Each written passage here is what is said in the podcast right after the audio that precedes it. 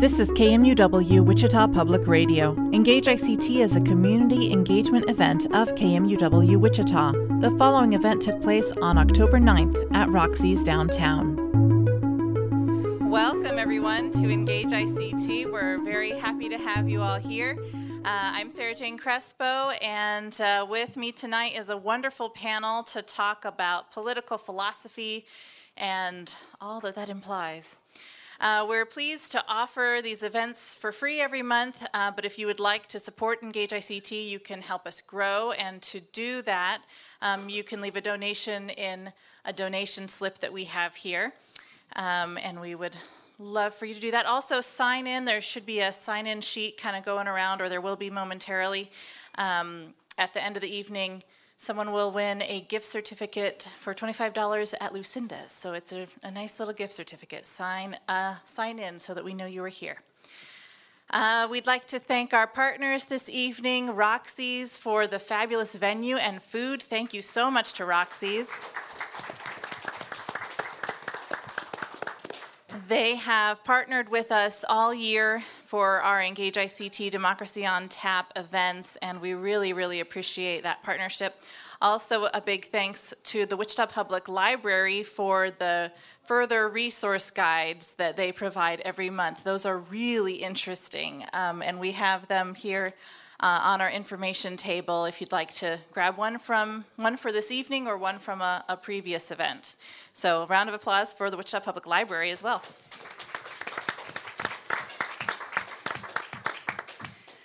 So, to kick it off here, um, I will let the panel all introduce themselves and talk about uh, your journey and, and kind of what, what brought you into the position that you're in now and uh, what uh, makes you passionate about the topic that you're studying or, or that you specialize in.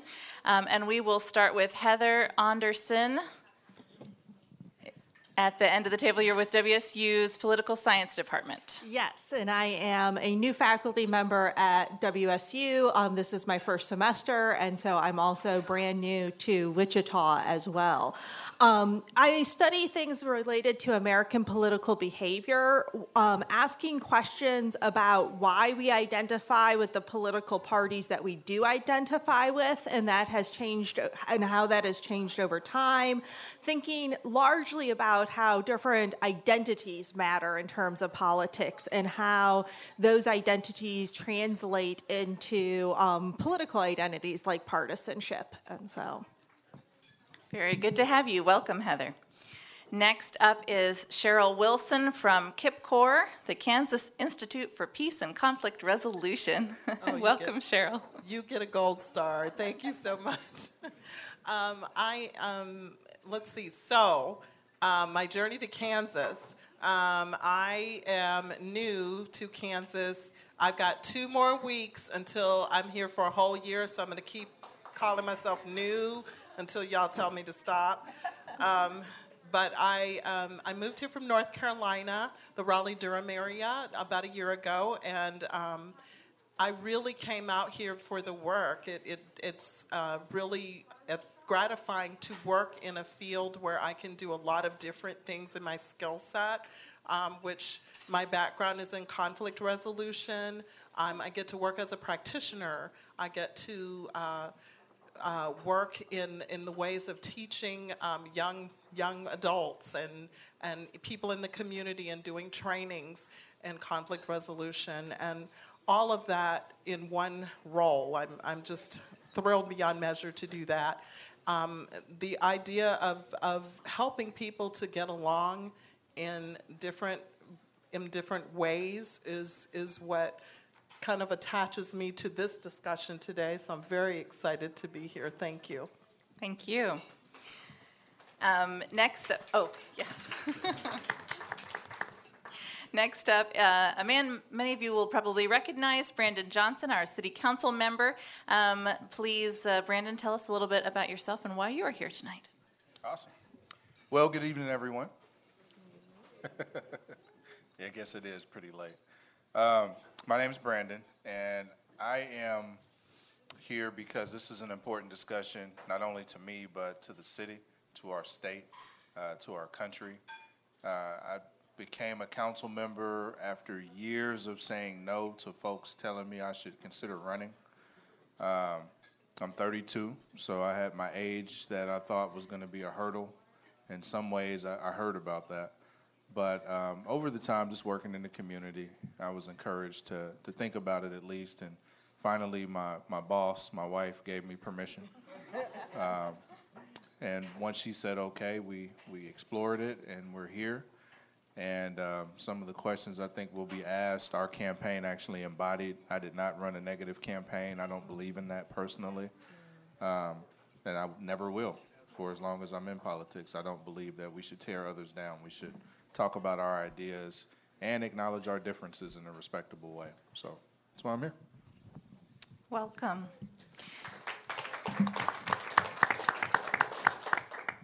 And last up, we have LaRissa Lawrie, who is with WSU in their communication department, uh, working on, well, why don't you tell them what you're working on there?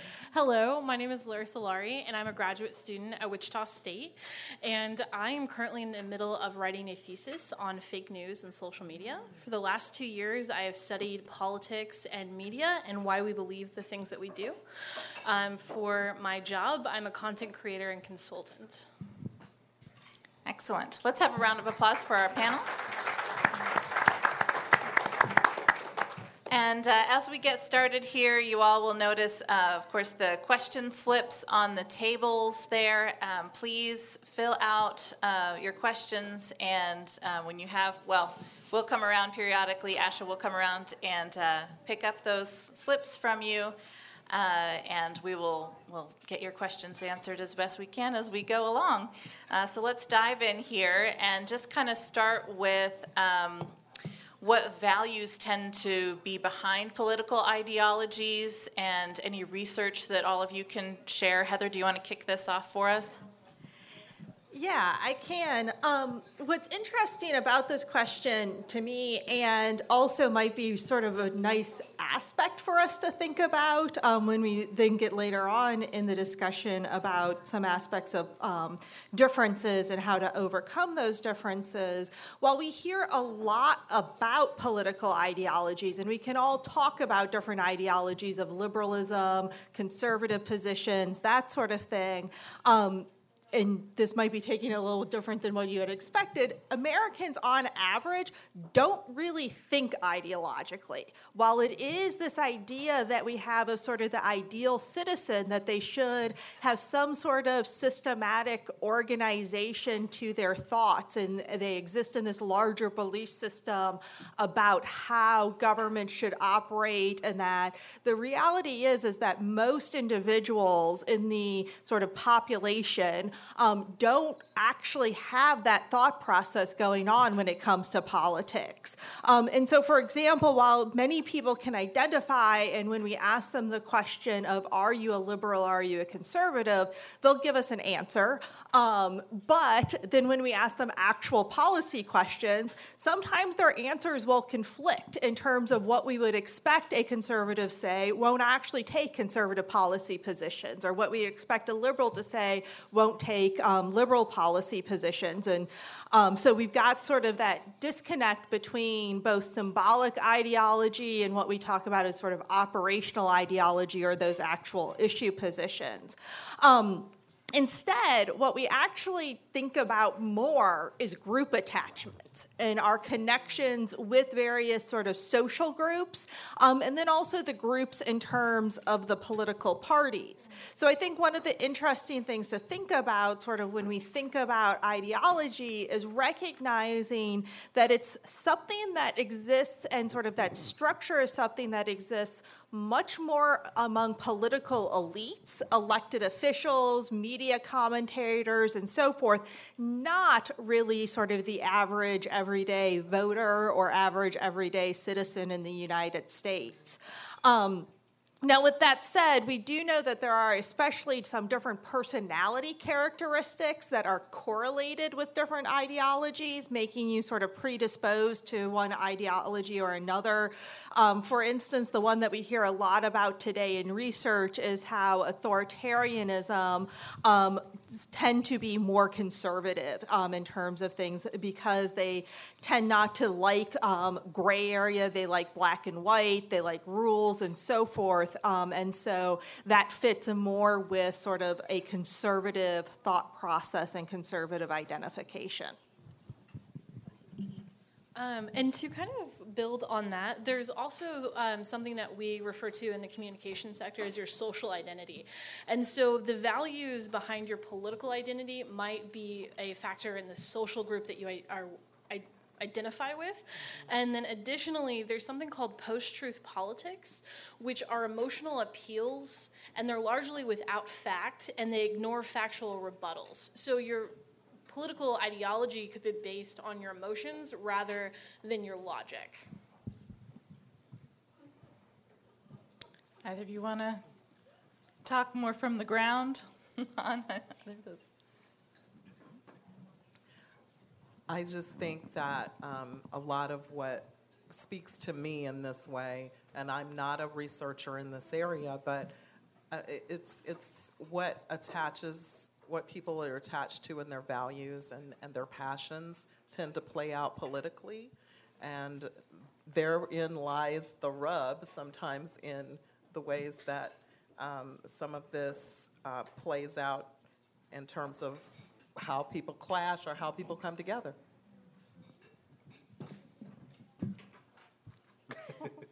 You good? Okay. Um, the Pew Research Center shows that polarization is increasing dramatically. In 1994, 49% of Americans held mixed political views. Uh, and by 2004, it became 39%, which is a 10% drop uh, in just 10 years. So those on either side of the aisle find one another more and more unfavorable and even believe the other side poses a threat.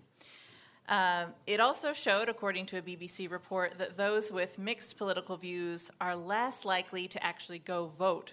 So, in light of this kind of information, how can we proceed to build bridges and find common ground with one another? So, I'll jump in on that one. Um, so, I, I, saw this last year throughout my campaign. Um, we talk to everyone, and of course, with voter registration, um, us candidates can see uh, what political party you affiliate with uh, when we get that data from the uh, election office. So there are folks who will tell you not to talk to folks on the other side. I have found a conversation with folks has been the best way to build a bridge. Um, and as long as you try your best to be respectful, you can find a way to disagree without being disagreeable believe President Obama always said that. That was something I took to heart and saw it last year uh, quite a bit. There were doors where folks were in my database, uh, the opposite party of me. And even some of the stickers and things I saw were, were things I don't necessarily agree with. But when we began to talk about just city issues and family and where we want to see our city go to, that kind of went over the partisan views and really looked at, well, how can we support one another? And that's always my encouragement. I do it all the time on social media. I encourage conversation, and it's tough on social media because we're not having that face to face. But again, that healthy exchange of ideas is how we move our country forward and our city forward. Because no, it doesn't matter how liberal you are or conservative you are, we're still in this same country together. We still have issues we have to tackle and we're not going to tackle it being mad at each other and not talking. We've got to talk. And especially for us in office, I don't uh, particularly like elected officials that won't talk to folks, and especially folks who disagree with them. I try to stay open to everybody and have those conversations because at the end of the day, we serve everyone, uh, we represent everyone, and it does us no good to not talk to folks. So that's one step I would say to take to build bridges. Yeah, and just to sort of follow up on a process that you're talking about and put it in sort of the um, political science academic jargony terms, we can talk about that we can oftentimes overcome differences when we appeal to a superordinate identity or one that is branching across. So appealing to either a united sense of national identity or city identity or community identity um, really helps individuals to see that in-group connection with people that might be different. And so having those conversations and building those connections can be really helpful. Um, but I wanted to follow up a little bit about um, that Pew study and talk a little bit about that because I think there's some things going on in that study, um, not sort of technical things going on, um, but trends that it reflects in the um, in the population um, and amongst the political elites that need to be made clear so we better understand what's going on in the electorate versus um, what sometimes just the initial look at the numbers might tell us because um, those can be sort of misleading and the process is sort of more complex. Um, we talk about polarization often in terms of the idea of people going to the extremes and they're no longer being sort of moderates or a middle ground, but rather people are taking either extreme policy positions or extreme ideological positions. Um, and the reality is, actually, in the mass public, most people are still moderates and taking moderate policy positions. They've not become highly polarized. Now, that's completely different than the political elite. And in fact, um, elected representatives in the US Congress are currently the most polarized they have ever been since the 1870s, um, and even a little bit before that. Um, and so we have sort of these extreme levels of elite polarization that aren't necessarily reflected in the mass polarization or in the masses. What we have more going on is better sorting um, because those elites are polarized and because they're sending us more uh, clearer signals about what it means to be a Democrat or what it means to be a Republican, we've been able to better match our issue positions with our party labels. Um, now, we have to remember there's still a lot of people in this country that don't identify as Democrats or Republicans. Um, in fact, if you just take sort of the raw numbers, over a third of the population identify as independent. And so we become much better sort of partisan sorted um, in terms of that matching. Although we have become affectively polarized, meaning we dislike the other side a lot more than we used to. Well, you know, you're, you're asking in the end, um, how can we proceed to, to build the bridges and find common ground? And, and that's kind of where I live in the, in the work that I do. What, what often is challenging is when people are on those far sides is there's a lack of desire on both sides to want to live in the space of the other. And I think, it, you know, if, if we're really talking about building bridges, it means that we have to make decisions more and more to get out of our comfort zones. And that means in the places, you know, if you think about how we got here, a lot of it is how we are in community or how we are not in community. Um, in many, you know, in many uh, situations in the past, people were kind of in situations where, and, and I hate to use the word forced, but you were kind of forced to be with people.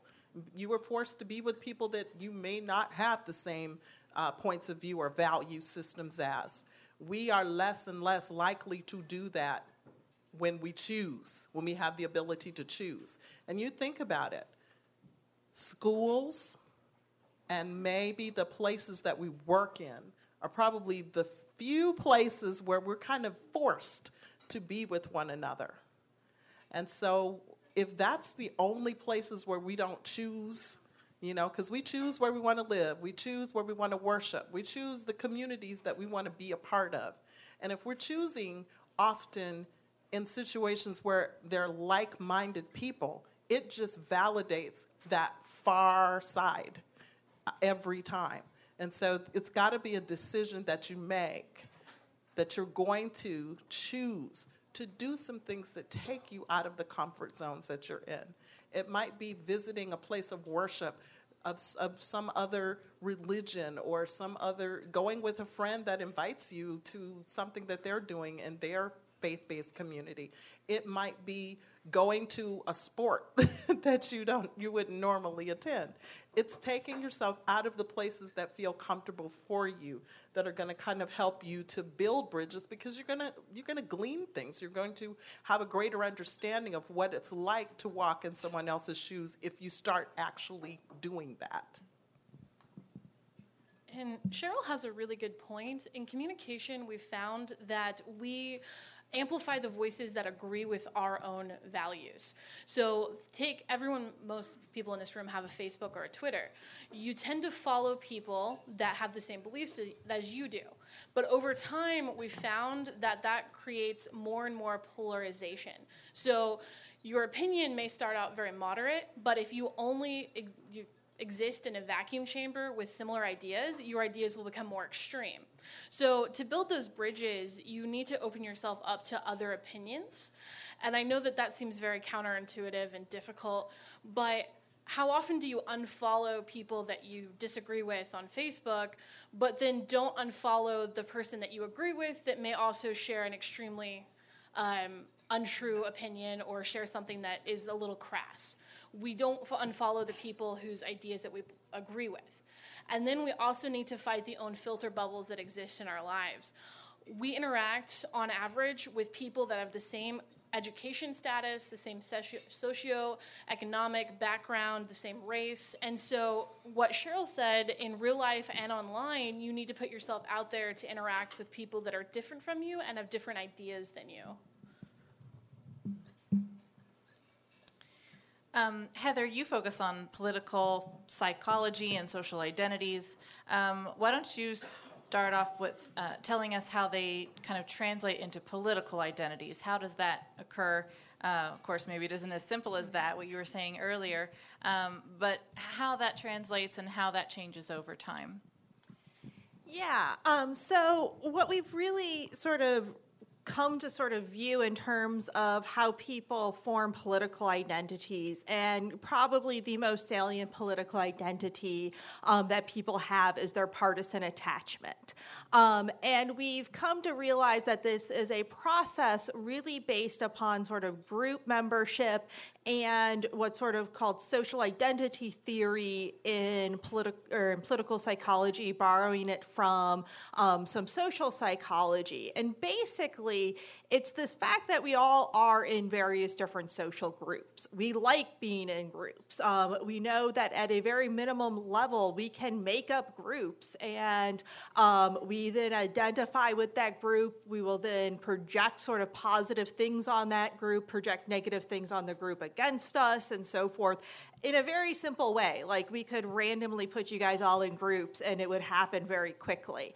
Um, and so, sort of more broadly and more sophisticated than that, we also are part, or we have various different social identities. And these are the identities that we as individuals share with that larger group. And so, it's the part of us that we have in common with others that we connect to. And we oftentimes think about race as a large social identity, various different religious identities being social identities, occupations or placements in the workforce workforce, like a union identity and so forth. Um, some of my research focuses specifically on gender identity. And so we have these different social identities. And so when we look towards sort of then forming our political identities, what we do is we try to minimize the difference between us and the political parties in terms of those social identities. And so we look and say, all right, which party better represents who I am socially, and I'm going to be a member of that party, sort of shrinking that distance between me and that party, and then also at the same time thinking about which party is the most unlike me.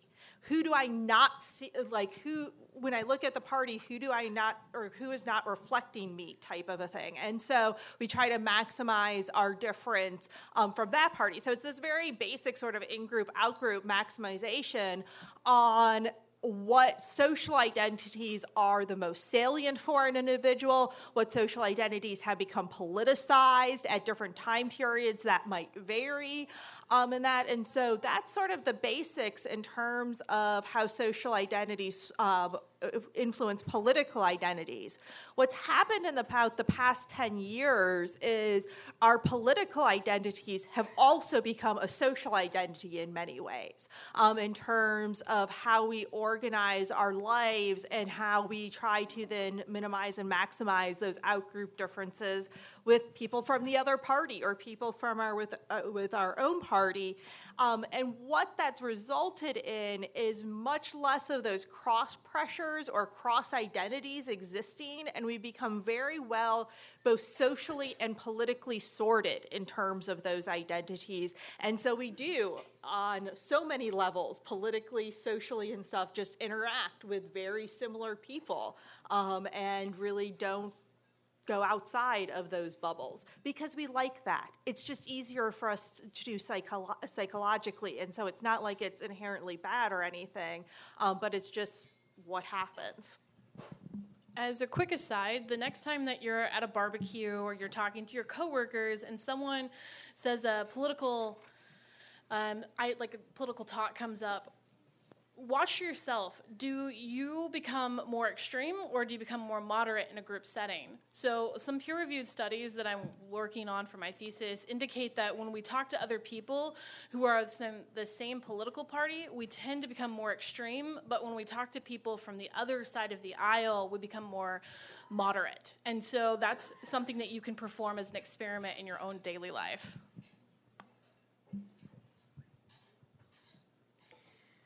Um, I have a couple of audience questions here. Um, what role does the media have in helping us become less politicized and polarized? Who?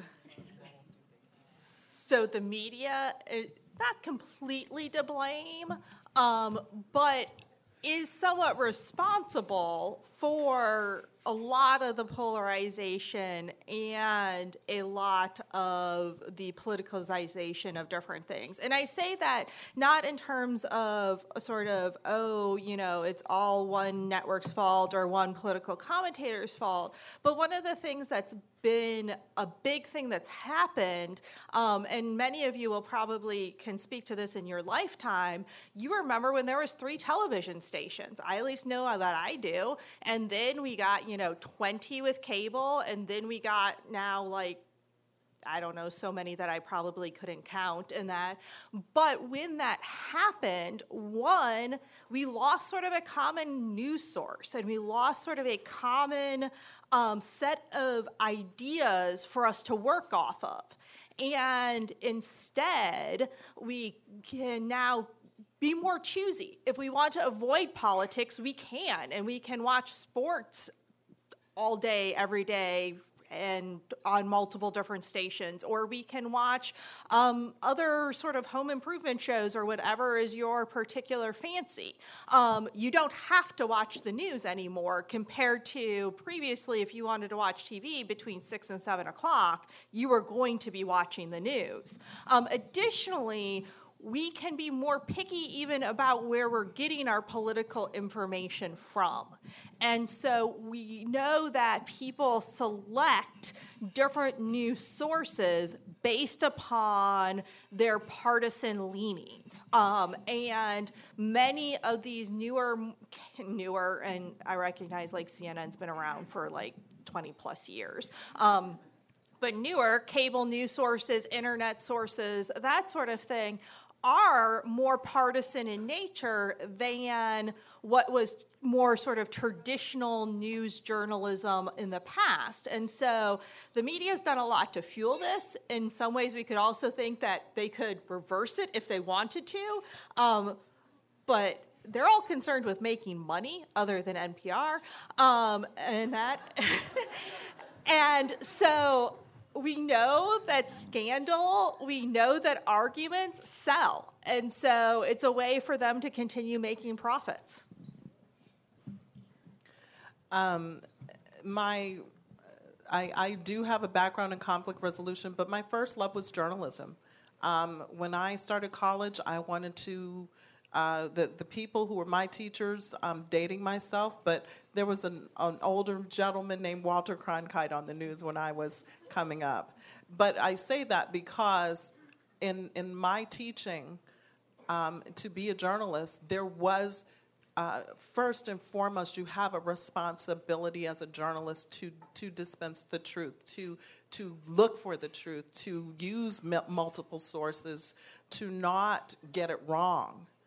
And honestly, um, it was right around that time that we were seeing the tide change, and we were gravitating more toward entertainment and a lot of other things that didn't necessarily play into it as much as in terms of whom a particular media source was funded by being able to shut it down if they wanted to and tell the journalists what they could and could not endorse um, or what they could and could not speak about because of the money that filtered into their pockets. So that became more and more of the direction that journalism was going, which was part of the reason why I kind of fell out of love with the field.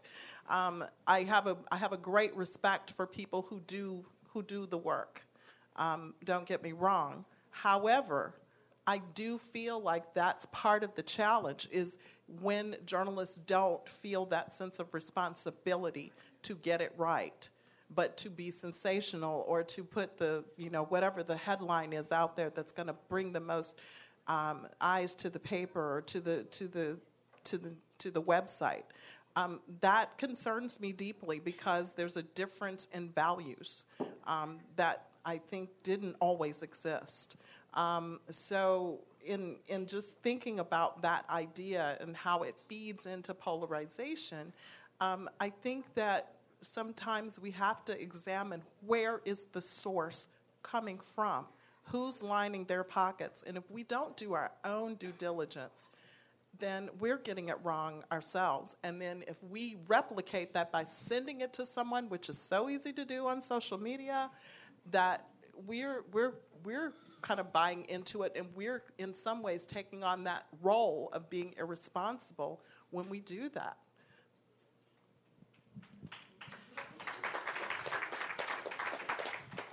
Um, so, as as a current working journalist, I have a unfair uh, disadvantage in this panel, but I want to point out some few things. Yellow journalism has been around since 1835. The anti-vaccine movement was first created in the early 1800s. Yellow journalism is not new. Polarization in our news is not new. What is new is what Heather had mentioned earlier is that we do not share a frame of reference anymore. I can get my news from Twitter and I can talk to somebody who got their news from the TV and we can have totally different experiences. So it's not necessarily that the media is to blame, it's that we're getting our information from all different sources. The other thing that I'd like to point out is that, um, real quick, raise your hand if Charles Barkley is a journalist. Okay, so a lot of times we like to throw around the word journalist for people that didn't go to journalism school, that do not work for a credible, trustworthy news organization, but somehow they're a journalist. Do the people that work for The Onion, are they journalists? And so we're having a, a naming issue more so than the media being at fault. The other thing um, that I wanted to hit on that Sheryl mentioned is the seeing something and sending it to your friend. There's something that exists that's called groupthink. So we see our friend that we think is very smart, that we went to college with, that has all their stuff together, and they share something, and you're like, whoa, I can't believe that. But she's really smart. There's no way that she would share that false information. You are relying on your friends to do the legwork for you, and that's where we get in trouble. It's not the blogger who exists in a third world country that is trying to make up fake headlines to get ad revenue to pay like to support their family. It's you for not like testing your sources and doing the legwork when you're sharing things for giggles on Facebook. I have a question. The next one's a question for you specifically. Uh, Council member, do you think hyper local subjects are as polarizing as the big statewide issues like guns and abortion? Or do they not even compare? Yeah, that was a hard question. Um, I don't think they compare. Um, so if you take a really local issue like Century 2, there will be disagreement. I've only experienced one person yelling about Century 2. Um, but if you take school funding, you can divide a room and it, it gets really serious. So I think those issues are different. And honestly, now that I'm in local government, I think that's kind of the way for the future in the country. Our elections are not partisan. Um, so we don't have to deal with that stuff. It might come up at a door, but we can have a common sense conversation. We can talk about issues. Um, but once you go county commission, that's partisan. That those conversations are much different. And a lot of times the doors they start with the partisan questions and who are you and are you pro-life or pro-choice and get off my lawn. I mean, it, it's real quick. At least with the council, those issues you don't really see too much division. At least right now, I, I think maybe the hottest topic would be property taxes, and we'll see how that goes next year. But yeah. Um, how can we get people to understand the importance of vetting or fact checking? How to start? So there was a uh, there was a great article, and I, every time I find it, I share it on Facebook. And the headline is something that's ridiculous, um, like everybody's going to get free health care next year because or whatever, and then you share it. The actual article is basically hitting you on not reading the article and just sharing it from the headline, and it talks about vetting what you're looking at. And I just went through a uh, a training, our final session with the Sunflower Foundation that talked about this bacon shortage worldwide that was going to happen. And this got shared around. I think it had hundreds of thousands of shares. The reality is, this company made up a site to talk about low levels of bacon just as promotion. It got picked up by some actual um, credible journalistic sites and shared and people really thought this bacon shortage was real, and it wasn't. But you can cite in the article that it came from this made up site. Um, so if you don't really look through what you're reading and click on those links to see where this information is coming from, it can be detrimental. You can also be adding to the fake news out there um, if you don't check that out. And again, look at where the original site is. So is it some made up site or is it the CDC? or like a federal site. And even now, some of that is a little questionable. But um, yeah, look at your sources.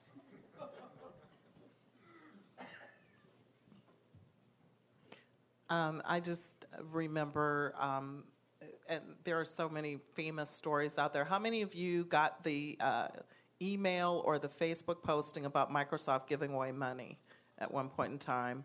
Um, there were, it was like if you share this with 10 people, you'll get this much money from Microsoft. And it was just ridiculous, but it kept, it, it's still out there. I think every so often I'll get it.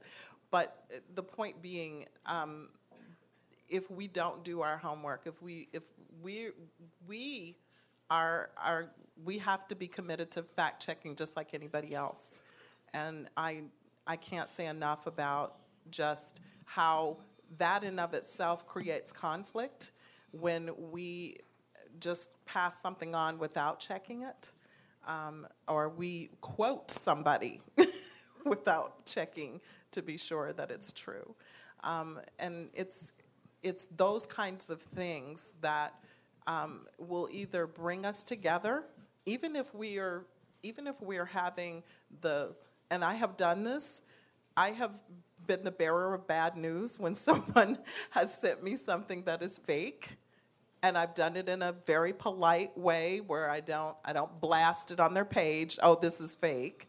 I will inbox them and just say, "Hey, you know, I checked the source on this. You might," and I'll show them where it is. You know, just things like that. Just help kind of dive certain things down. Um, and and just otherwise, I just think um, how we, this is just another way that we can be kind and gratuitous to one another in just stopping things that really um, kind of feed that polarization. So, one thing, and I'm not here just to plug NPR on different things. Um, NPR actually on their website has a really great, um, it, they put it out a few years ago, how to sort of detect if something's a fake news story. Um, and it goes through some of the points that have been talked about in terms of just does it seem reasonable and stuff. Um, but you can always Google that and, you know, NPR, how to determine fake news. I don't know the exact name, although I should because it's on next week's uh, readings for my Intro to American Government class. Um, the other thing is, is I do think we need to. I'm a little. I agree with everyone that we need to take an individual personal responsibility in terms of what we can do. But I also think we do need to hold our institutions, whether it be news organizations or elected officials, um, accountable and responsible because they do have, there is, one of the things that is oftentimes difficult is we all have other things to do than spend hours researching every little bit and piece of information that we all come across. Um, if we did that, we'd never feed ourselves or mow the lawn or anything like that. We'd just be researching all day. So we have to, at some point in time, be able to trust different sources for information so that we don't have to actually look up every little piece and that sort of thing. And so I do think we need to also stop paying attention to sources that we know aren't providing us with useful information. Um, start really being annoying to our elected officials if we know that they're not um, telling us the truth about different things um, because there's all because not everyone is going to spend the time to do the due diligence and research on every piece of information. And so we really need to be able to trust these various different sources um, to be able to do that. And I think education in schools is really important in terms of media literacy and just how, where to get accurate information from and what's the difference in different types of sources. On that note, librarians are currently leading our media literacy charge. Do the children in your life have a librarian, a full time one with a library degree? Um, that might be something to talk to your uh, local city councilman or your school board about. Um, is are they teaching media literacy in the schools in our our communities? Because that's one way to work on convincing everyone that vetting needs to happen is when they're young and in school. Um, when running a political a political campaign, how do candidates rise above the mud and can they afford to? There seems to be an idea that kindness is essentially weakness. Uh, Brandon, do you want to kick this one off for us? Just do it. um, seriously, I mean, when we go back a little further in my campaign, so we kind of planned some things out much earlier than I think what we told the public in April we were looking at that at the end of 2016, and the one message, and I think it always comes from the candidate. The candidate is the, the name on the ballot, the top of the campaign. You say um, what you want. And I told my campaign volunteers that I was going to run a positive campaign. I had nothing negative to say. And if I was going to be attacked, if I did punch back, it would be with a fact and it wouldn't be to um, tear down my opponents. And there were folks who said you need to go negative. Um, when it comes to, and you get into the science of it, people respond to negativity. So you'll get more attention if you're negative. Um, I didn't care about that. And it was risky. I mean, we could have lost badly. But I never said anything negative about any of my opponents. I had three in the primary.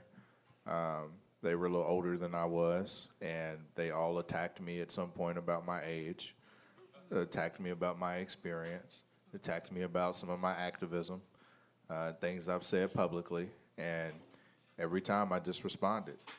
This is who I am. This is what I stand for. This is what we intend to do on the city council. Love to have your support. Um, I'd acknowledge the great things they've done in this city because they have. And that was that. There were people who wondered why I wasn't punching back, but for what? What does that give you as a voter? It just shows you that I can punch back. I'd rather show you the ideas that I have, hear your ideas, and work towards that. So I think you can do it. Um, the political advisors and where it's going to be tough in this environment is they will all tell you to be negative. So if you want to run for office next year, somebody's going to tell you you got to go negative. Let's start doing opposition research. What did they do when they were a teenager? Did they ever get arrested? Do they have a speeding ticket? None of that matters. It really doesn't. You can bring it up, you can uh, tear down someone's character like that, but if their ideas are terrible, talk about the ideas and talk about why yours are better. But you don't have to run negative campaigns. You'll have folks to tell you to do it, um, but we didn't, and I don't ever intend to. I don't think I have to. If you like the ideas that I'm talking about, hopefully you'll support them. Um, and if you don't, then you won't. And if I win, I still have to serve you anyway. So there you go.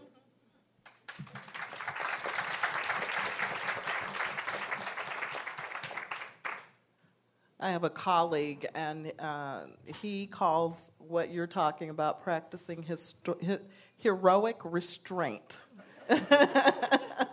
um, and you know, when you think about um, you know many of the ways that people show up, and it becomes a session of demonizing the other, um, it it doesn't get us anywhere.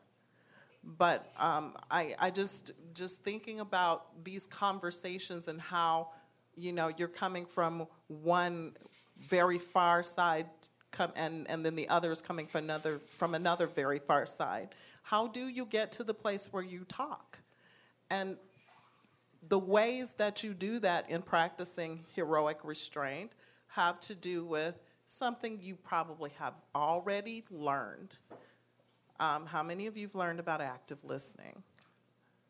Okay, yeah, yeah, that's not a foreign topic. And I'm not teaching you anything new, but it's just some things aren't broken, they really work.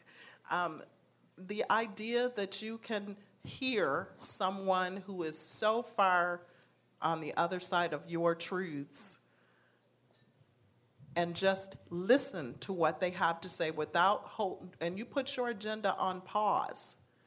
If you can practice that regularly, I guarantee you that people are going to want to hear what you have to say in return. But what happens often is we're so busy thinking of the next thing we're wanting to say or how we want to rebut what the other person has said that we fail to kind of get to that next level in having conversation. But if you can take a moment to really just suspend your, your agenda and really hear what that other party has to say and look for common ground. And in some ways, we do that with the people we love. We do that with our children. We do that with people we respect. And I think that's what's hard is when there's not that, you know, that emotion or that caring for that other person, then we just kind of cut it off.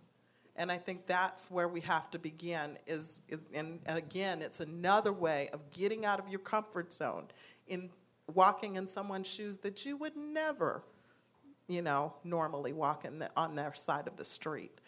But in doing so, I, I guarantee you, if you continue to go on that path, there will be people who will want to know what you think and how, how you live in the world as well.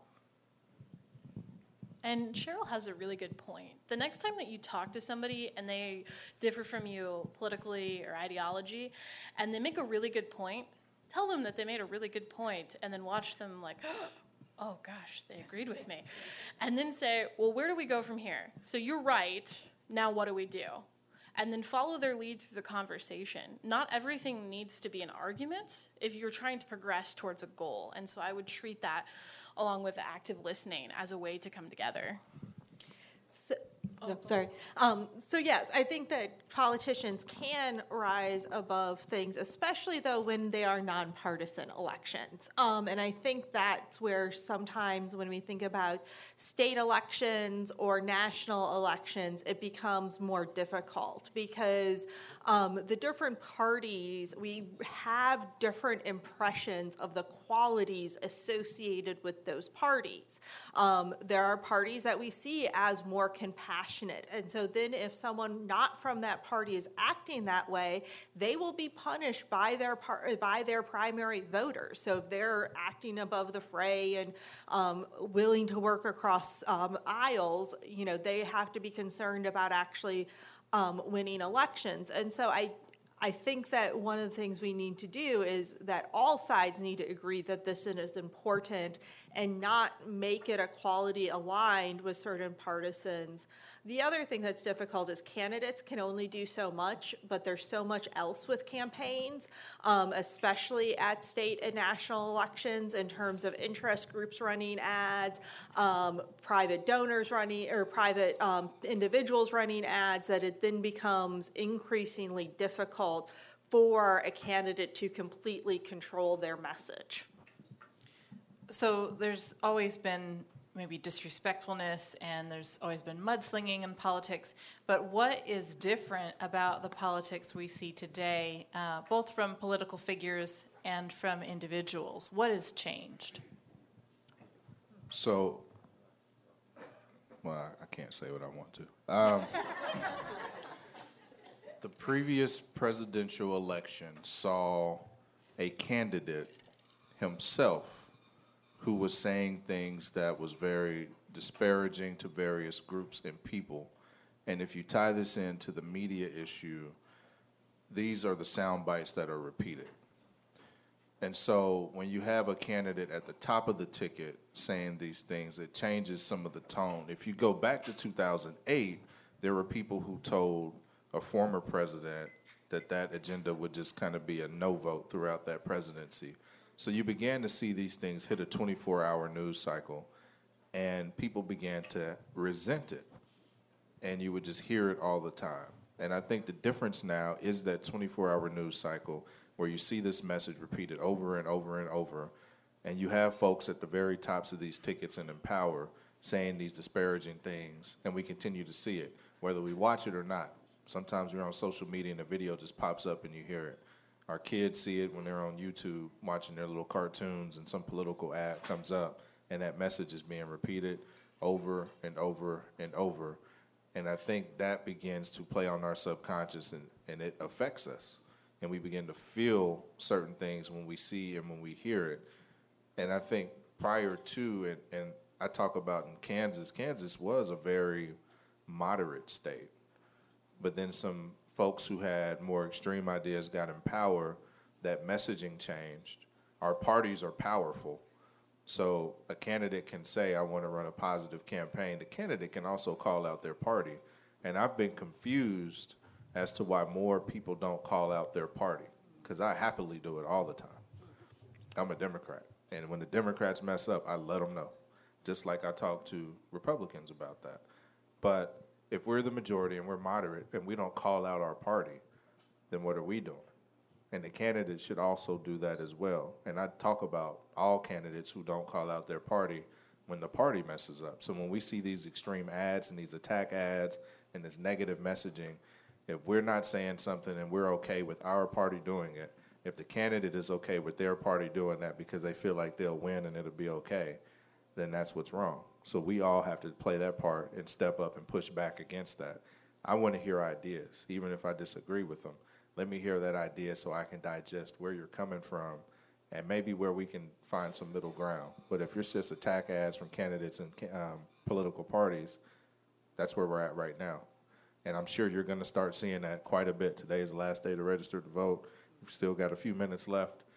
After today, when those ads start, it's going to be negative. Some of them will be party driven, some of them will be outside groups. Which candidates are going to stand up and say, I don't support that and they need to take it off the air? Probably none. So I would say that yes, the 24 news cycle is a big problem. The other thing is is that we have amongst our elected officials, political elites, party representatives have lost the middle ground. There are no more moderates in those positions of power compared to what there used to be. And I will say yes. My earliest memories of knowing anything about Kansas was um, that the senators from the state were oftentimes willing to work with people across party lines and were known as moderates in that. Those people are gone from at least our national parties. Um, I think they exist at the local level, definitely, and hopefully more at the state level. But from at least our national party sort of structures, those don't exist anymore. And I would love it if candidates would call people out. But at the same time, I can understand why they don't, given that so much power rests within the parties in terms of funding for campaigns, resources for campaigns once one gets elected. Um, if you're in the House or in the Senate, getting on the right committees to be able to serve your constituents and to be able to raise money for the next election. And so I understand somewhat why they don't call them out, but um, we definitely need some more of those sort of more moderate people back into politics. So I always like to think about things that we can do. Uh, the sky can be falling, but we all have some steps that we can take. One of the things that all of you can do going into this election cycle is lower the amount of streams that you get your news from. Whether so from the time you wake up, you look at Facebook, you look at Twitter, you look at Instagram, you look at Snapchat, and then you might get on Yahoo News, and then you might check out the New York Times website, and then when you get home, you watch the evening news, but on the way home, you listen to NPR and KMUW. And by the time that you go back to bed, you are filled with all of this information, and it, it seems like the, the world is going to crumble what I would recommend if you feel that way and you have a lot of anxiety about the news is to strategically pick where you get it. So, on my lunch break, I'm going to check the New York Times, and that is the only news that I will look at for the rest of the day. Right? And so that will also help with the moderacy because then you are looking at the a news source news source that you can trust. You can call people on their fake news. The other thing to keep in mind is um, Ireland recently voted on abortion as part of their constitution. I don't know if you're all familiar, but before they were to vote on it, months um, of back and forth and the like keep it, take it out. Millions of dollars from all around the world were spent on ads in Ireland because of outside sources that had a um, play and they, they wanted a certain outcome that were not Irish citizens. So sometimes when we see these attack ads on Facebook, these um, may be bought by someone who doesn't even live in Kansas. So when you feel like, oh, the people on the other side of the aisle are just really angry and they're really rude and they're sending all these attack ads, keep in mind that those people not, might not even be our community members. And so keep that in mind when you interact across the aisle and build those bridges. One more thing. The other thing I would say is not saying don't vote in the midterm elections, but more importantly, vote in your primary elections, right? That's what's driving these extreme candidates and a lack of moderate candidates is that those are the ones winning the primary elections. And so if you want to see change, get out and vote in the primaries. And when you hear people say, oh, everyone's so extreme, that sort of thing, encourage them to vote in the primaries because it's at that stage that we select the candidates to be running for office. And once they get out of that primary, moderate candidates can probably win um, because people are still going to vote for them if they share that party label and that. And so um, we don't need to be electing the extreme candidates that we have. Primary turnout is horribly low. And so the people who are turning out in primaries are ideologically extreme um, and sort of extreme partisans. And so if we can get more people to turn out that better represent the actual makeup of people's thoughts in this country or in localities in the primaries, we'll get better representatives. Um, our Councilman Johnson needs to leave a little early tonight, but I want to ask one more question for him to, to kick off uh, a response to.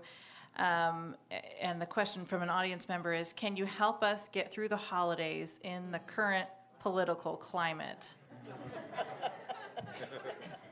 that one might be too tough for me. Um, well, before I answer that, I do. I have to leave because I have a meeting about the Douglas Streetscape this evening, and it's something I've been working on for the last four months, and this is the final meeting tonight. But I wanted to come here first. Um, so the holidays is tough. I've had this conversation. I, I was at a few rallies earlier this year and last year, and we talked about politics and race.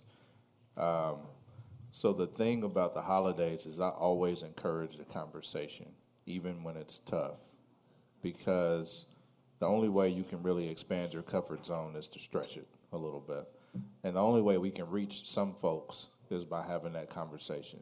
You know who's not going to listen to you you may not have to talk about that. But the way you get around some of those folks who just don't want to talk politics is just to talk about a few issues. What's important to you? Why is it important? And what are your thoughts about it? And try to come at it from a different way. So if you know if if you're talking about um, I don't know, here in Kansas, education, and you say teachers aren't paid enough, and you know that's going to get a door slammed in your face or something just talk about the value of a teacher. The fact that you know your kids are there for eight hours a day. This person is responsible for teaching them not only arithmetic but some life skills as well. Even though most of us don't want to admit that, our teachers are kind of responsible for raising us. I know the teachers I had in elementary school did an amazing job. And my principal um, at Buckner, Miss Mackey, still around. I still talk to her.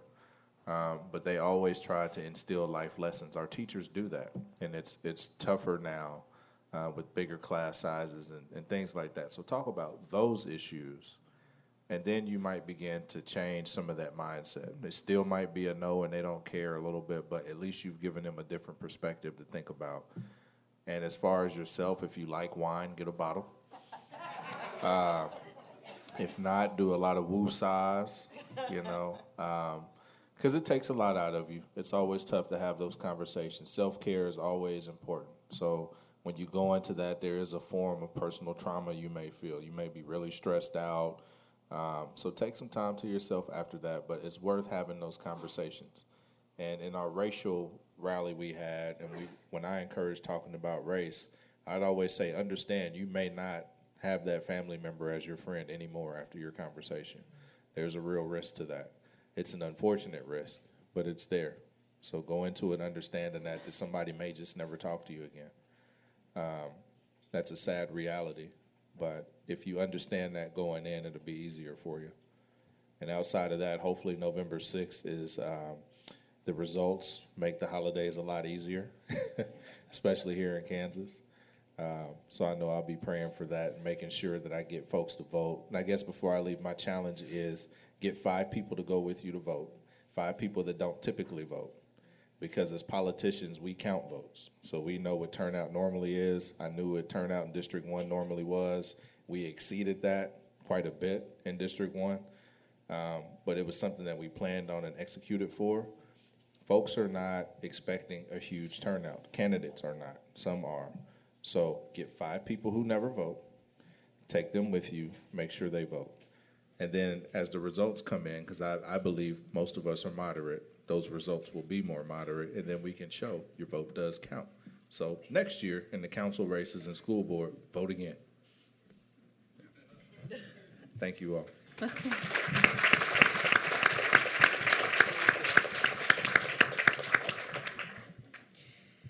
As uh, Brandon steps away, I want to go to you, Sheryl, and uh, and ask just maybe if there's some some tips or tactics that you would suggest to keep those friendships alive with family members after having those difficult conversations. Well, I, I, I hope that we can keep our relationships through the holidays. Um, so, kind of a funny thing. Okay, so be safe first. Uh, wear a lot of padding. No. Um, don't be hangry, because you know if you go the whole day and not eat and then have a contentious conversation, that can't be good. Um, so, going back to this idea about um, how to have this conversation, um, I, I just encourage you. I know that many of us are passionate about the belief systems that we have. But when we get to the place where we are so wedded to an ideology or, or whatever, it, whatever it is, that we kind of lose all reason, the conversation, it starts at a place way up here, and it, it's not going to get better. But if we can kind of start here with not even even the tone of our voices invites or disinvites people to a conversation, and so um, that's that's part of it. Um, I and and I would just say that we shouldn't be looking to change someone's mind as a goal of the conversation. Sometimes we, we don't tell ourselves that that's the reason, but there's there's something in the way that, that we try to persuade people that kind of gets at that. So if we can take that off the table, that we're not trying to change their mind. And the other thing that I would say is if we go into the conversation that the goal is to seek to understand first. I I hate it when I have conversations that waste my time. And what I mean by that is it becomes such a clashing of ideas and we're not hearing each other and we walk out of the room feeling wasted, you know, just like what was that about? I love it when if I can just just dismiss my agenda and I can just hear what that person has to say and if I come out of the room knowing a few more things that I didn't know, even if it's stuff I don't agree with, I feel like I've elevated the game. I feel like, okay, these last whatever minutes I spent talking to this person were not wasted. I've gained something from this, and I probably respect that person for giving me that. And so, if we can look at everything that we get from people as, in a way, a gift, um, I'll just share something personal here. I just lost my dad um, a month ago, and you, what you do is you start, you know, when you lose somebody that's that close to you, everything becomes clearer to you. And so, in that, I just think about all the conversations that I had with him and the things that now I'm just looking and like, what amazing gifts I received from him. And so if we look at people, even the people that are our enemies, if we look at them as human beings in the sense that this may be the last conversation you have with this person, they're giving you a gift of whatever it is that they want you to know. And if we perceive that as a gift, even if it comes from the other side of our belief systems, it, it can be an amazing conversation. It can be a transformative conversation.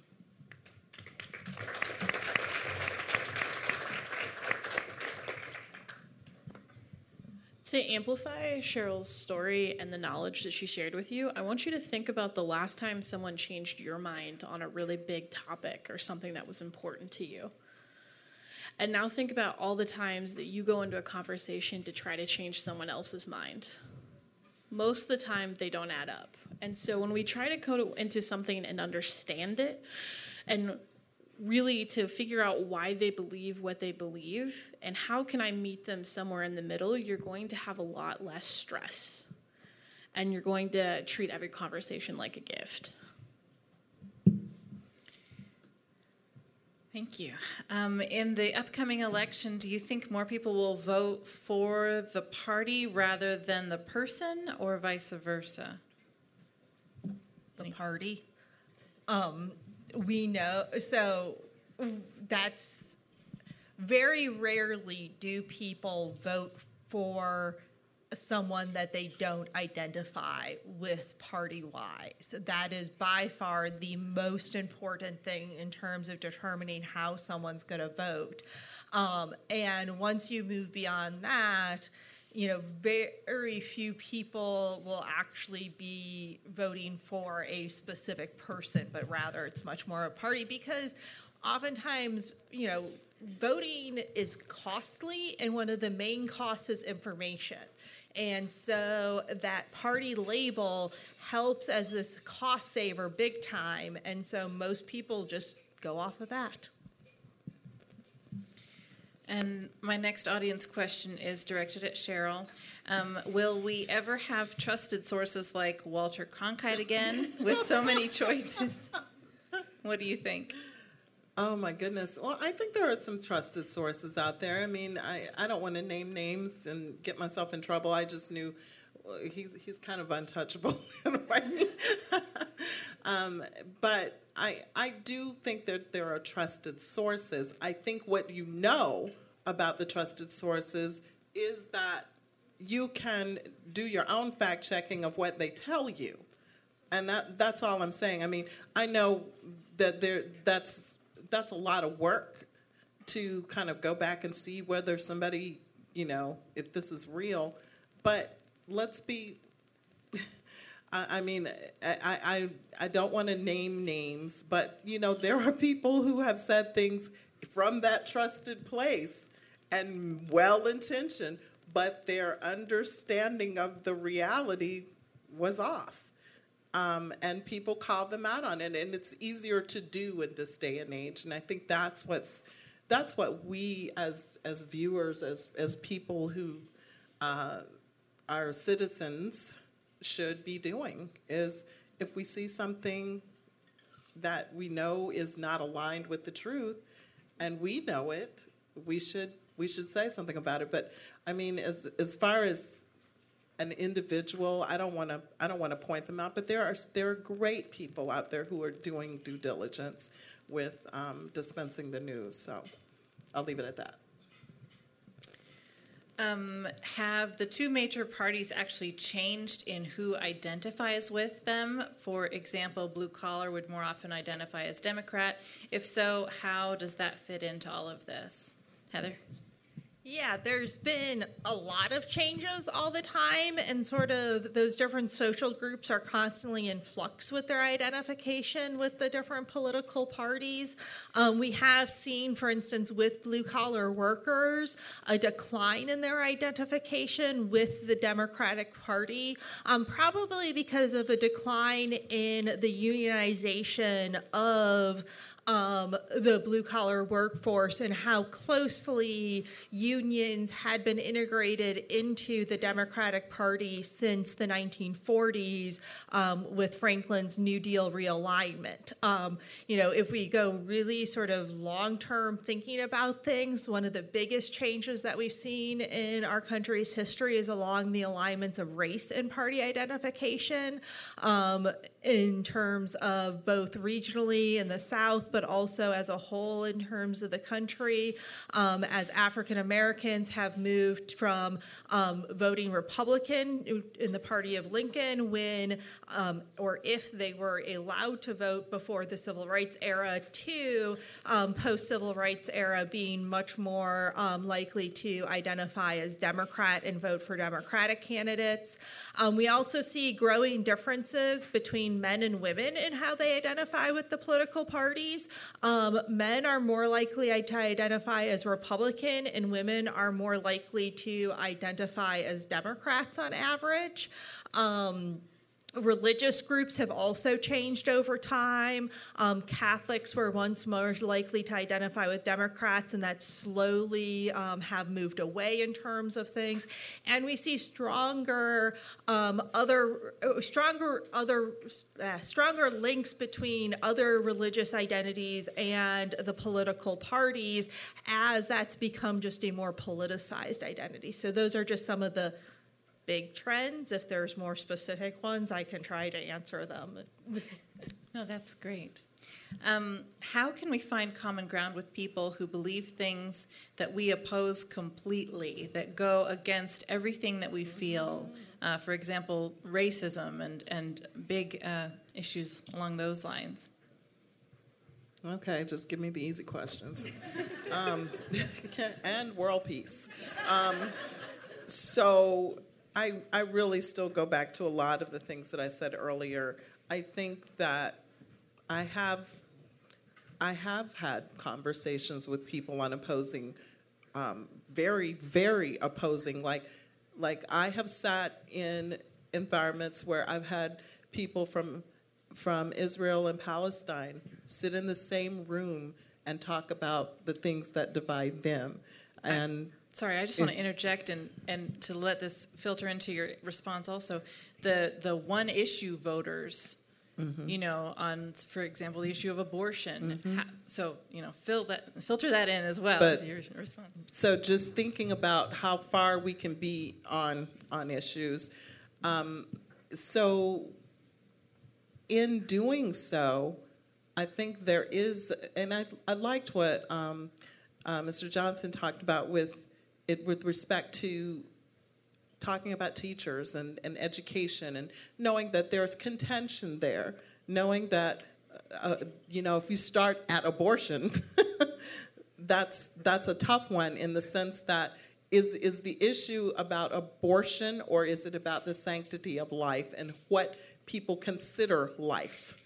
And and and talking about where our values come from because I think that's part of it is we don't hear each other's stories when we are having these conversations. What we hear is I'm for or I'm against, but it doesn't it shouldn't it shouldn't stop start there or stop there.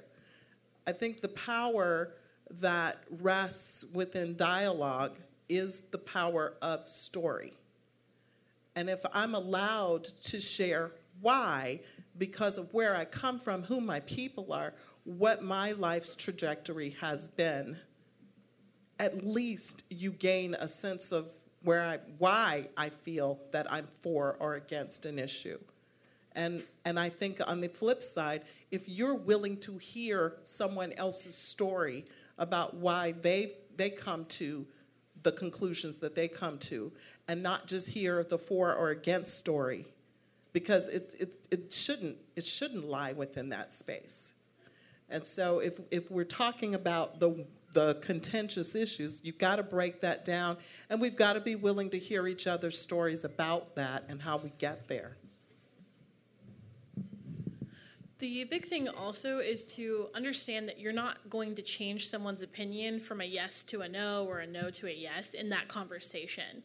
The bigger the topic, the further apart the yes and the no are. So if you were going to say, hey, uh, this restaurant is better than that restaurant, you could maybe change their mind in a conversation. But on topics like abortion and racism, if you can change their mind just a little bit in that direction, then that conversation is a success. What I've found the easiest thing to do is to acknowledge that most of the time these things come from a place of ignorance and it's not willful. And so if you. Oh, are you. Uh, but if you ask them why, so if somebody makes a racist comment and you're just like, why, why would you say that? And then they're like, oh, well, uh, X, Y, Z, and you're like, well, why? And then you keep asking why till they get either they're gonna get to a place where they acknowledge that they have a bias, or they realize that they have made this assumption an error. And so I would recommend why is the easiest thing to do when you disagree with on a single issue voter person. Yeah, I think of tackling, I don't think anybody's going to sit at the table and go, racism, go. You know, it's just not going to happen. But I think, I think the reality is there are some, some issues that are the big headlines. Absolutely. Abortion is one of them.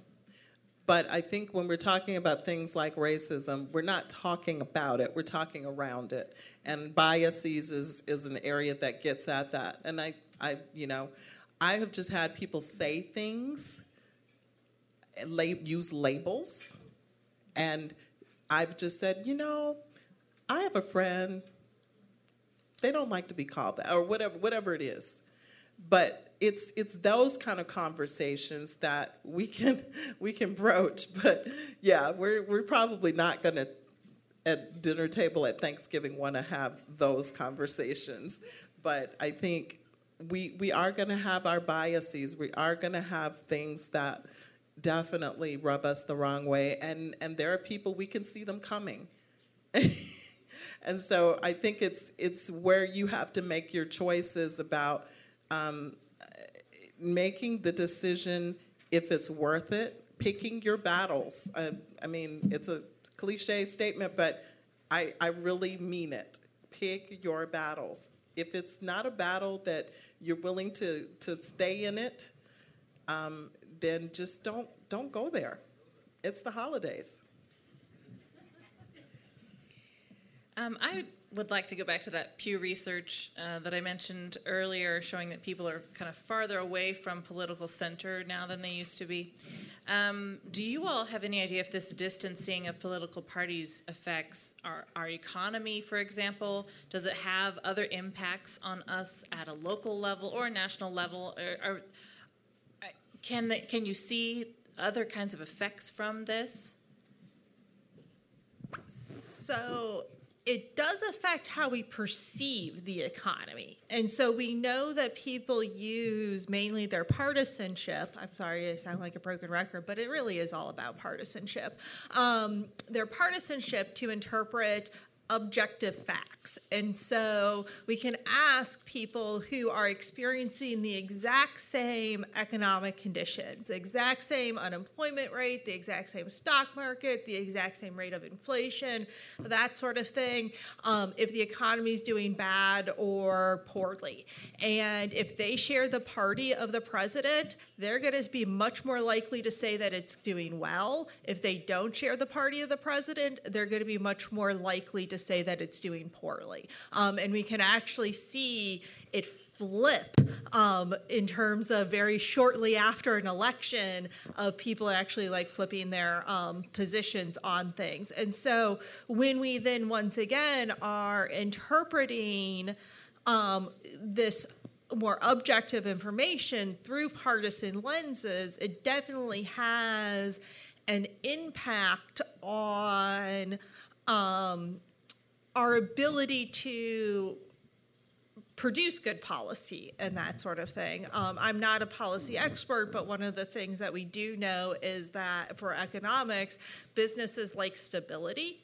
Um, and like to know what's going to go on in the future. And so, if they can't, if government isn't able to reach agreements on things like budgets, um, if they're not able to pass legislation that needs to be able to be passed because they are so far apart and there's no ability to compromise, then it does eventually drag down on the economy and other things. Um, I do, though, think we do see because we've become so socially and partisan sorted that you will see sort of less interaction once again as you know we sort of ta- began talking with um, across different people because you're more immediately suspicious of people in terms of their partisan leanings and that. Uh, coming at this from a communication sort of angle, a lot of times we see pressure on ad buyers. Um, so a radio talk show that we don't agree with said something that was out there. And so people say, I'm not going to buy a product from the person that is having ads on that radio station. We see similar things every uh, holiday season with Starbucks. It's all over the news, uh, whether you're going to support them extra or you're going to boycott them altogether. And so polarization is also affecting the companies that we source our goods from and the um, political parties play into that and which companies they want to support and not support. Uh, similarly, for example, Arby's employs more people than uh, coal mines. And you can look that up. Uh, but so these things keep in mind when you are supporting or not supporting a company, there's usually a reason behind it, whether you're aware of it or not. Um, another audience question here. What defines a credible journalist? Who are they specifically or otherwise? Any, LaRissa, do you want to start with this one? Uh, so, a credible journalist, you know their name, first of all. I won't tell you how many times that somebody said, Can you believe this? Sent me an article, and it's by Jane Doe. So, they have a name, they have a picture. So, it's not enough that they have a name, they need a picture. Uh, generally, you also should be able to find their Twitter account or affiliated website with other journalistic work that they've done. So they need a history behind their name and their photo. Generally, they're also affiliated with a trusted or credible news site. And then um, you need to also look through their past uh, articles that they've done? Do they take a partisan uh, stance? Do most of the headlines jump out as something that I really, really like? And that's usually a red flag that they're not a credible or trusted journalist. Um, can you all comment on politicians encouraging their supporters to accost or challenge people on the other side in public, like in restaurants? Is that new, Heather? it seems new, but I don't know. You know, I think we sometimes forget how maybe much before our memories and before we were alive, politics might have had some of those elements, right? We aren't, or maybe we are these now getting to this point, but we're not challenging anyone to duels, um, which happen, right? Like in politics, um, and that I th- think. Um, in my or sort of coming from things so i don't think it's completely new i think it is evidence of the time um, that we're in in terms of how much civility has been lost from some of our public conversations. Um, and that this is something at least in my mind that is once again something that we need to hold our elected officials accountable for um, in terms of that lack of civility. Because I do think that there was at least greater civility than what there previously have been, um, and at least in modern times in terms of stuff. Um, that civility, that civility thing. Uh, Sheryl, can you talk a little bit about? Oh, come on. what are some tips, or, or I mean, can we encourage our representatives? I mean, how would we best do that, and how do we best encourage one another to kind of regain that? Should we? I mean, that's a broader question. Does it matter? Well, I think I think that you know if you're serving the public, there you do have a certain level of responsibility that you have to your constituents. So um, I would say we should hold them to uh, certain standards. Um, I I think that. Um, hmm. Um, in terms of being civil to one another, I think a lot of it has to do with some of the things I've shared previously in seeking to understand first. If that is our goal, then um, and and and in how we deal with each other, and we're seeing hopefully we're seeing that in candidates that we would vote for, that we're seeing um, a way that they're handling themselves that like they really want to know what their constituents need, and they want to represent them well. Um, so I feel like that's part of it. I feel like also what um, people put out in their uh, in the various ways that they uh, want to be represented. Um, I think as as citizens, um, I think that what we communicate and how we do so says a lot. Um, and I think the, the, the candidates that we uh, support um, if they're doing things on social media or saying things on social media that target certain people, that make it appear, you know, appear as if they're in their silos, I, I just, I just, it's a cautionary tale.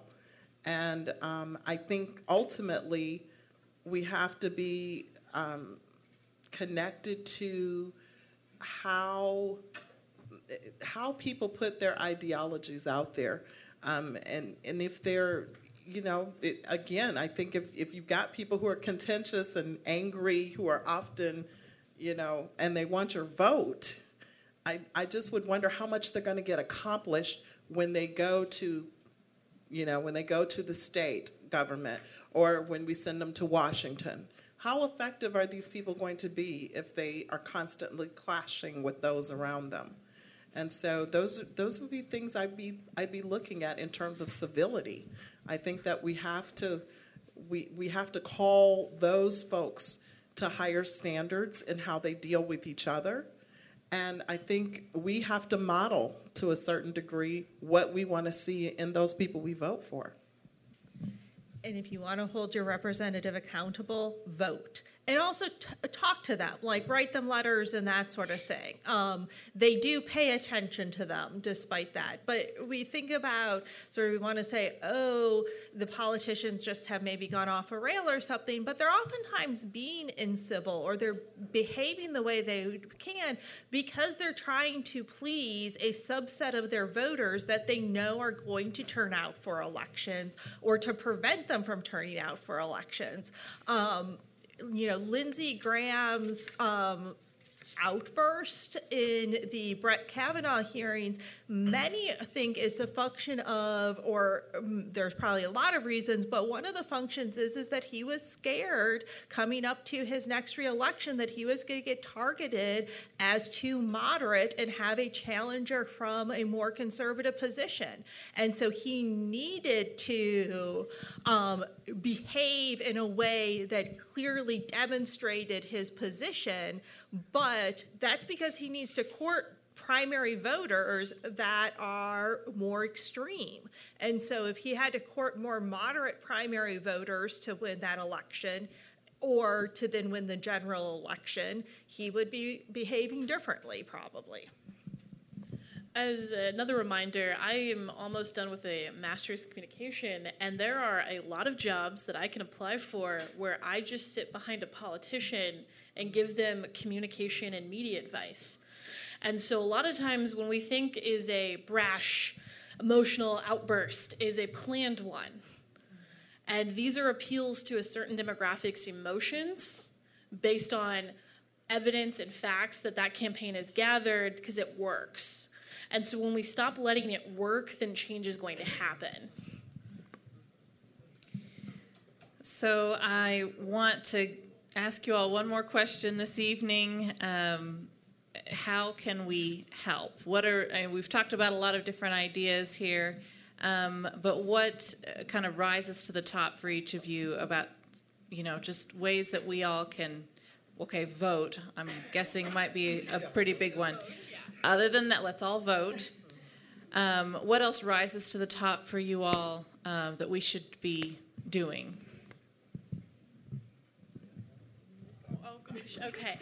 Uh, the one thing that always rises to the top for me anytime this conversation comes up is you have to be your own advocate.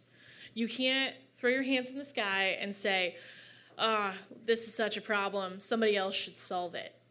So, whether being your own advocate is calling out the fake news that you see, running for political office, having difficult conversations with your family members, listening to KMUW in the morning, um, these are all in things in which you can be your own advocate, and change doesn't happen without a lot of people. And a very um, important teacher, when I was in middle school actually, told me that I should not despair because the efforts that I was making were one people's worth. And if I could convince two people to join me, then our efforts would be three people worths.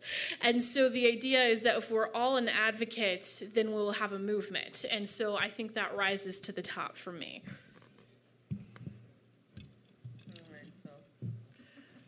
Um, I, I really can't impress it upon you enough. Um, if I've said nothing that you heard today, I hope that you will take the advice to go outside of your, your comfortable spaces. And even, um, even if you need some help, um, like connecting with someone that um, you just kind of put your cards on the table. This is difficult for me, but I want to understand more. I want to understand more about the community that you live in or about a belief system that you have. Um, but I think we have to start having those conversations. If you think about the world that we're living in now, um, it's it's tragic sometimes when you hear. Um, I, I, it, it, it, it grieves my heart to think about how many mass shootings we've had over time. And I know that's a whole nother level of conversation, but I think sometimes what it makes me think is I would rather fight civilly with the people that I'm with than to get so far and demonize that person. And then in a split second, we're doing things that really are irreversible to each other. And, and to me, that's not, um, that's not a society I want to be a part of. And so I, I say this uh, if, if, I've, if I can be persuasive without pushy, being pushy, I would say take the time to try to understand those people who are on the other side of the aisle from you. Um, one of my um, colleagues said this to me today um, unchallenged beliefs are often not strong ones. We have, to, we have to be willing to test our belief systems if they're real. And so, in some ways, by putting them out there, especially with people who have opposing ones, I think that's important. And so, I, I hope that that would be um, the spaces that we choose to live in, that, that those are the ways that we build bridges with each other.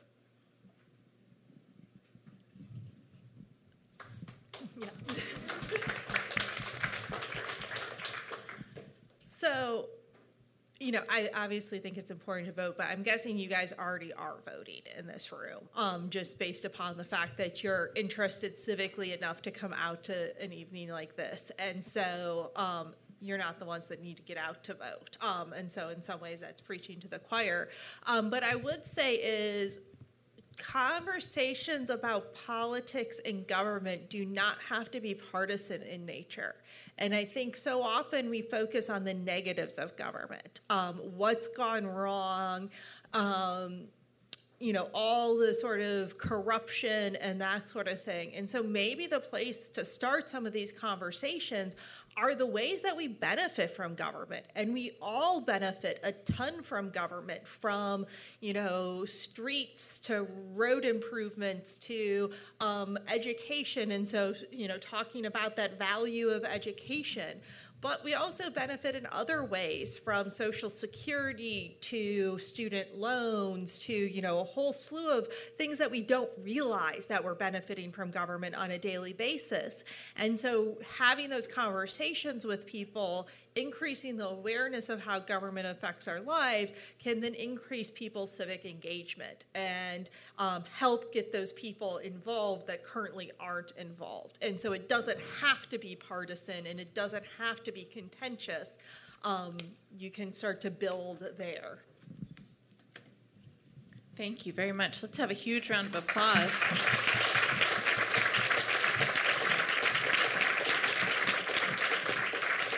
What a wonderful discussion. You guys were informative and inspiring. It was delightful. Um, I do have a winner for our Lucinda's gift certificate. The winner is Vivian Clark. Yay, Vivian. Uh, I don't know where it is. Oh, wait, it's here. What am I saying? Come here, Vivian. Um, and please join us next month uh, for another wonderful conversation. We will be here at Roxy's on November 13th. Please, uh, please join us for that. Thank you so much for coming, and have a good evening, everyone. Thanks for joining us for Engage ICT Democracy on Tap. Find more podcasts and videos at engageict.org. This show was hosted at Roxy's downtown in Wichita, Kansas. The engineer is Mark Statzer, Beth Golay is the producer, and I'm the host. For KMUW, I'm Sarah Jane Crespo.